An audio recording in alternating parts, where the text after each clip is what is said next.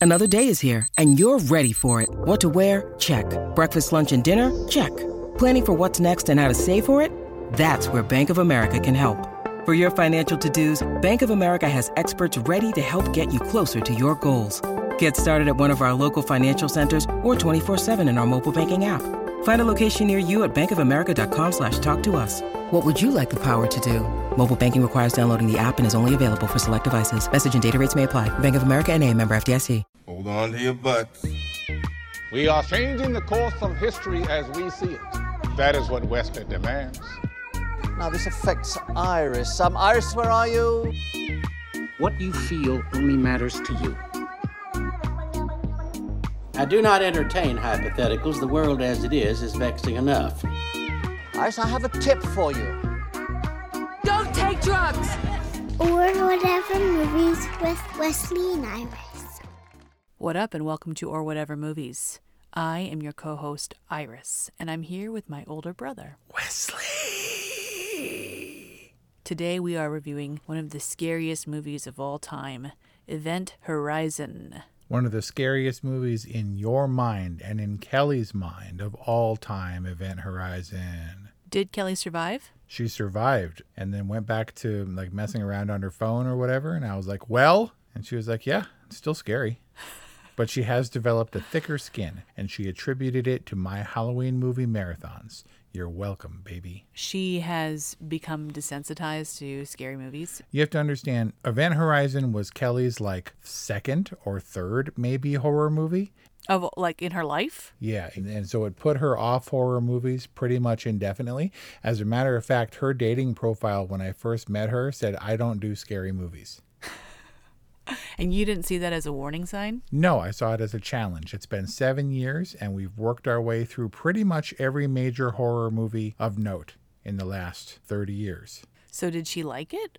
I mean, does anybody like Event Horizon? Like, are you like, that was awesome? I mean, I have to worry. I, I worry that the people, because this has gained a cult following, but who, no one puts that on their dating profile, right? I love Event Horizon. Favorite movie, Event Horizon, 1997. Talk about a red flag. Uh, Sam Neill, hot off his Jurassic Park success, Well, a few years. goes on to Event Horizon. And I think Laurence Fishburne, right off of Event Horizon, went to the Matrix set. Pretty sure. Oh, you know, going from Event Horizon to The Matrix is pro- perhaps less of a stretch. Yep. But Sam Neill gets tore up in Event Horizon. What is up with that? It's odd because he is the first character. And because this is a scary movie or a haunted house movie or whatever, I guess that's not uncommon, but it seems like he was positioned to be the hero or to be the person who's not the professional, who's brought aboard, like positioned to be the Ripley character, you know? And then uh, not. No, distinctly not. Does he consciously choose to side with the demon ship when he steps back into the darkness? Yeah, pretty early on when he, I don't know, I think it's retribution because the demon ship is now sentient. He was like, my creator. And then, like, you see the flash in his eyeball of the uh, core machine, and uh, he gets taken over pretty quickly. This movie was actually marketed by the screenwriter. Uh, he said he wanted to set out to make basically a haunted house movie, but specifically The Shining in space, which makes Sam Neill's weird, undoubtedly the Jack Torrance character. Yeah, I can see that. And you're speaking of screenwriter Philip Eisner? Yep. Experienced some kind of tragedy in his family, wrote this screenplay as a response. Um, Dr. Weir is definitely a tragic character. He's come from tragedy. We learn through his flashbacks that he lost his wife, who, even prior to boarding the demon ship, was already kind of haunting him. Yeah, and uh, sees the pictures, but he seems like a normal, you know, put together guy or whatever. And uh, it's not that there's anything wrong with him, but the ship apparently manifests as I think Laurence Fishburne said, your greatest terror or your worst fear. In that sense, Dr. Weir was kind of primed and ready. Like he was a great candidate to be taken over by the ship. Yeah. But Miller, Captain Miller, I wasn't sure if the person that he leaves behind in his unit and his military past, I wasn't sure if that was like a secret that he was harboring or if it was something that he had worked through on his own, but, you know, also hadn't shared with anyone. But um, It seems like those secrets and those past tragedies, the ship knows those things and uses against all the all the humans. We all got 'em, the demons. Yeah. If I were on Event Horizon, that squirrel would come after me with a slingshot. Ooh. Did you murder a squirrel with a slingshot? Yep. I was throwing bread. We were in Sequoia and I was firing my slingshot at this group of squirrels. I was throwing the bread to them and they were hovering around. I nailed one right in the head and it gave a little shudder and, and keeled over dead. And I've been racked with oh. guilt for probably 40 years. Buried him in a little ah. moss lined grave. It's going to come for me. It's all going to come around. Um That's awful. You remember in Kill Bill when uh, Bud said that woman deserves her revenge and we deserve to die? That squirrel, I owe it to that squirrel. So when the squirrel comes for you, you'll be at peace with your fate. I don't know if I won't be afraid or at peace because what's the point of revenge if uh, you don't see the person suffer? You'll be like the dude, the Alfred Molina looking dude in Promising Young Woman. Wasn't that Alfred Molina? Was it? yes. When the squirrel when the squirrel knocks on your door and you open it, you'll be like, "Yeah, come in." I've been waiting for you. Come in, see my modern furniture. You know, I've dodged or not dodged, like I've spared any number of squirrels in my um my daily commute Yes. that like I think that I've kind of made up for the, the squirrel death. So um so that was Miller's backstory and it sounded like Peters played by Kathleen Quinlan was she didn't have a secret or a tragedy that she was harboring per se, but she was kind of skipping out on her kid by going out on this mission or something. I know the kid was pretty messed up. Well, was that just for gross effect that her that he had like leprosy of the legs? Not even not sure, but it was even grosser. I don't even know the circumstances behind his jacked up legs. I do know that in an alternate cut, one thing that they had to remove was the maggots on that little boy's legs, who was not happy Ooh. about that at all. Neither were the viewing audience or the executives. And that I think in test screenings or something, wherever they screened that, that was the most harshly reacted to scene. So they took that part out. Well, we definitely get maggots or some kind of wormy like bug in some of those some of that scary archival. But there's a difference between applying real maggots to a real little kid's legs and then like pulling away the blind so that his his reaction is genuine and then staging the hell scenes. Oh, that's traumatic. Oh, Yeah. that's why people were all up in arms.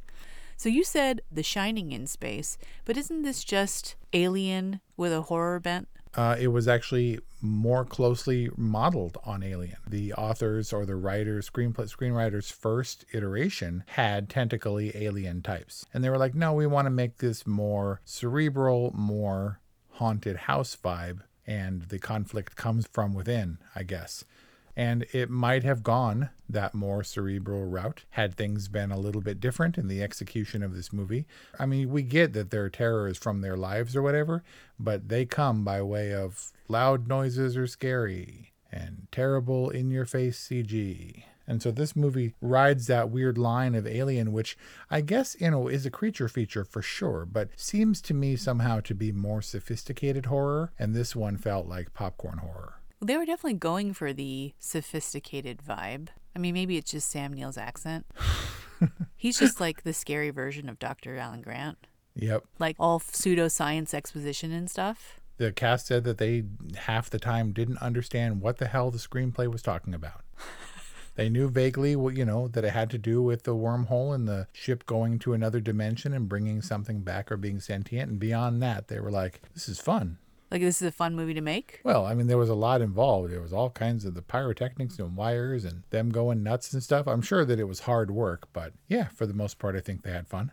So Brian watched this with me, mostly because I was too scared to watch it by myself. Because this movie traumatized me in high school, or just shortly thereafter. And I've carried that trauma with me for like years and always referred to Event Horizon as being the scariest movie I've ever seen and will never watch again. Yep. And then you suggested it and you were like, let's, like all casually, flippantly, like, oh, Event Horizon. And I was like, um, no. So I convinced Brian to watch it with me because I refused to watch it by myself. And he's like, what's it about? And apparently, I said too much because I was like, it's this sh- rescue mission, and the ship folds time in order to jump far distances. And in between the fold or in the wormhole, they, the ship goes through hell and comes out possessed. And then he was like all disappointed because I like gave away too much. Uh huh. But doesn't Dr. Weir explain that fairly early on? Yes, except for the hell part, because they have to construct what's happening. First, they all have their little visions and their and the weirdness, and then they all kind of get together. I saw a thing too. I saw a thing too, and then they realize that the ship is manifesting these things, and it must have been as a result of its weird seven-year absence. Is that what happens? Does the Event Horizon ship hang out in hell for seven years? that at least is the assertion that it went to hell or a different dimension, as I think Jason Isaacs says, for an indeterminate amount of time, and on Earth it was gone for seven years and then suddenly reappeared. In fact, Weir's spacecraft that he designed and, and had a vested interest in finding out what the hell happened to it and its crew. And thankfully, when it went through all that nonsense, then somebody had the foresight to hit record so that we could see what happened to the crew. Oh, when they're actually in hell and they're like eating, like someone's eating their own hand. That you that's what you took from hell? That was the, the one that stuck with you? Cuz there was a lot going on in hell, let me tell you. Well, This so this movie obviously is shot and, and the the executives at Fox are a little bit distracted. They've got other stuff going on in 1997 and they're watching dailies and they're like, "Ah, it's fine. He's fine. It's, it's fine." And the second the second unit went and directed Hell. And then Paul Anderson, the director, believes they stopped watching the dailies and didn't see Hell until it was cut in. and it's ridiculous. And legend has it, and I can't substantiate this, that they were like people passed out. it's so ridiculous. And this, of course, is before their mandated cuts. And he took something like 30 minutes out. Not all of which, but a lot of which was hell footage. oh, there was more hell? Oh, way more hell. What did you take away from hell? I, I'm going to argue that the noises on the recorder uh, when they were cr- trying to discern the Latin initially, and then ultimately the video, but the video is kind of like the ring, like random images are happening and you can tell it's horrifying, but it's, but I still think this is the scariest part of the movie, in particular the audio. When when you're not really sure what's happening, but it's so terrifying. Like scary audio goes a long way. But I know what happened, what really happened in hell, like in the making of the movie. What happened? Paul Anderson said, if you're going to go to hell, you can't half ass it. You, you got to go to hell. So they had porn stars on set, and there was sodomy with iron bars and the hand thing, apparently, and just like the most, they went all out. And this must have been the most insane movie set ever for a major studio motion picture. Can you imagine? And so they put it all together. It's brief flashes, and it's all this stuff happening. When it goes all like, Brian was like, What was that? Was that an orgy? like, I think we picked up, at least subconsciously, on the porn star thing. Yeah. Like I don't know how how down the porn stars got, but that is the legend that there were actual porn stars brought in because they didn't they didn't want to pull any punches. Okay, so Paul W. S. Anderson, no relation to PT. No relation. Paul W. S. Anderson is really primarily known these days for Resident Evils, a lot of them, with his wife Milla Jovovich. He also did Mortal Kombat. Yep, which we discussed the remake of, which I didn't actually see, but which I think carries over because this Event Horizon would have, I think, benefited from a full orchestral score to really make it moody. Like we talked about the sound component being horrifying, and if they had had the right music, but no, we went for the old guard Mortal Kombat electropop, The whole um, opening sequence is really distracting. right? They go straight from the Paramount logo into space, and then it, and I don't know if I would call it electropop, but the very aggressive music kicks in. yes. And not even during the fight scenes. And then were all of those credits getting sucked into the black hole? Is that what that graphic effect was supposed to communicate? Probably. Any way they could spend money on terrible CG. Yeah, that CG in the opening shot is pretty bad. Why is Sam Neill all to- like a Hellraiser cut up? He went through hell. He was in he was in the the hell orgy, the gorgy. When? I don't know. He pokes out his eyeballs. Yeah, we have to know that he's been through the ship's version of hell or whatever. Or he went through this transformation. He's got to look like the people who went through hell. Okay, so scientifically accurate? Who knows? I mean, the whole point is we have no idea what happens inside a black hole. Just like we have no idea what happens on the other side of life. Right. Well, I mean, I think I do, but whatever. Could Justin really have survived that airlock incident? Or could Cooper really have jetpacked back to the ship? Well, I mean, if you go all Sam Jackson, you're like, yeah, come, motherfucker. Like, you're probably going to be able to achieve anything. There's a similar movie that was probably done better, uh, Danny Boyle's Sunshine, where they also attempted a non suited space walk of sorts or an emergency rescue thing. And temperatures are 200 degrees below zero or something. It's absurd. Absurdly cold, you would flash freeze. Obviously, any oxygen or anything in your entire body is nullified, and that's why he said push the air out of your lungs. Um, I'm, I'm guessing he's blind, judging by all the spraying blood. And then you'll notice we never saw Baby Bear after that at all. He's tore up and he's in his little stasis in his like cryo chamber. He's alive, but uh, he's not pretty. And Cooper? I mean, Cooper made it in okay. He survived. Could he have done it? I mean, he had to pull a, a Martian return, compromising the air tanks or whatever, but sure. I mean, it's all kind of science fiction. Aren't you glad that Cooper survives, though? Yeah, he's got personality, and personality goes a long way. I mean, personality is almost all you got in deep space. Yep. But it seemed a fitting end for Captain Miller, even though, to your earlier point, he's not exactly set up as the hero of our story. But inevitably, when this movie descends into fighting and blood and stuff and explosions and fireballs, feel it was a little bit rushed. While it may have been fitting for his character, who was bound and determined to save as many of the crew as possible, he felt personally responsible. I still felt like his death was kind of anticlimactic. It wasn't like Bruce Willis style sacrifice a la Armageddon, spoiler, sorry. Which was noble because of his daughter. I'm saying they made it a big thing, and we got the significance of his sacrifice. And Miller was just like fighting, and then what? He's gone. No, there's a moment where Miller sees like his fate when one of the other dudes, uh, I think it's it's DJ, he rips open the little pouch and he sees the timer with four seconds left on it, and all you see is just like the the flash of recognition that he has four seconds to live. Right. There's definitely a moment with Miller when he's in the chamber with the core. He knows this is his only option is to destroy not only the ship and Weir but also himself. Right. And I think it was fitting, as you said, for his character. I think Laurence Fishburne, his best role is this authoritative commander of whatever he happens to be commanding.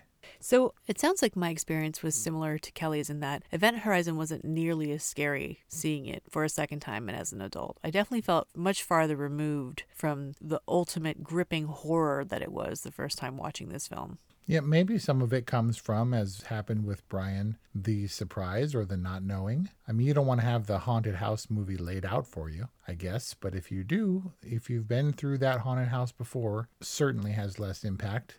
The jump scares, of which there was no shortage in this movie, aren't quite as intense, even though you haven't seen it apparently in the last 24 years.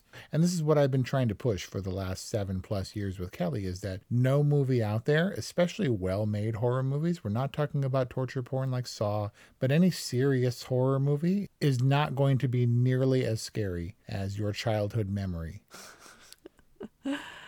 Like it builds up this reputation over time. Yeah, it just fills in the blanks, and you definitely remember. I, I think Kelly said there were a couple things that she distinctly remembers that weren't in this movie. What does Event Horizon do for the science fiction and horror genres? I think it was meant for popular audiences. It was alien for the generation almost 20 years later. Looking to be highbrow, but I mean, I don't know that it moved the needle a tremendous amount. It did develop a cult following, but still critically trashed, uh, commercial failure. People remember it because it went for broke. Like, you know, if you're going to go to hell, go to hell. And I think that Paul W.S. Anderson, he gets a little bit of scorn from me because his movies are so cheesy. And he at least tried. He's proud of this movie and he acknowledges some of its shortcomings. So I'm not sure that it did anything for anybody except all those kids who watched it way before they should. I heard a lot of Q&A questions. Yeah, I was watching this movie when I was like 8 and Paul Paul Anderson's like, "Well done." And he's like, "Yeah, this one traumatized me and I revisited it, you know." So it holds that cachet. It was an accessible movie for kids who shouldn't be watching this kind of movie. Seems like a guilty pleasure. So basically, he it sounds like he caused a lot of trauma for a young audience, but also for the studio. Is it true that this was a 60 million dollar movie that made 26 million dollars at the box office? Yeah, half the budget, but this is the studio's own fault. Not paying attention, don't have their eye on the ball. Well, this is actually paired strangely with another movie about a disaster on a ship in 1997. Yeah, and Paramount had some skin in that game too, the Titanic game. I So- felt like all studios had a stake in that at some point. Right. Well, Fox largely and Paramount for some financing. Paul Anderson, the story goes that he was going to make Soldier, um, the movie that he ultimately made next with Kurt Russell. And Kurt Russell needed a year to get in shape. And so he's like, great. And Anderson pulled a Zemeckis when he had to wait for Tom Hanks to lose a bunch of weight for Castaway. He went and made a little horror movie called What Lies Beneath.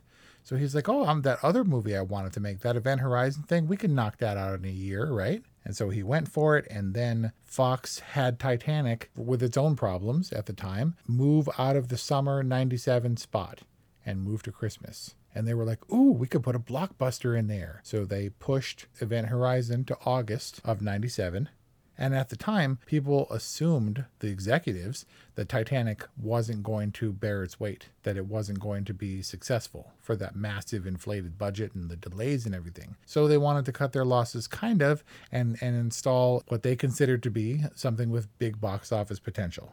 So we had this super intense horror flick that had to be made really quickly. I think he was given like four weeks to shoot it or something absurd. Then they didn't promote it at all. I think six weeks before it really it was it's released, the public had never heard of Event Horizon. And then they dropped a horror movie, which was better suited for the fall, in the middle of summer, and people were like, "What?"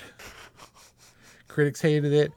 They still hate it. It made like half its budget, and then Titanic became Titanic. A lot of good intentions, but even Paul Anderson is like, "Ah, I would have done stuff different, or I wish we had a couple more weeks. I don't know if that would have made a difference. But now that you've given me so much context in this film, I'm thinking maybe 97 and 98 were just very impressionable year. I was very impressionable during those years. I mean, it's probably not a coincidence like th- that the scariest movie and that my favorite movie came out in the same year. right?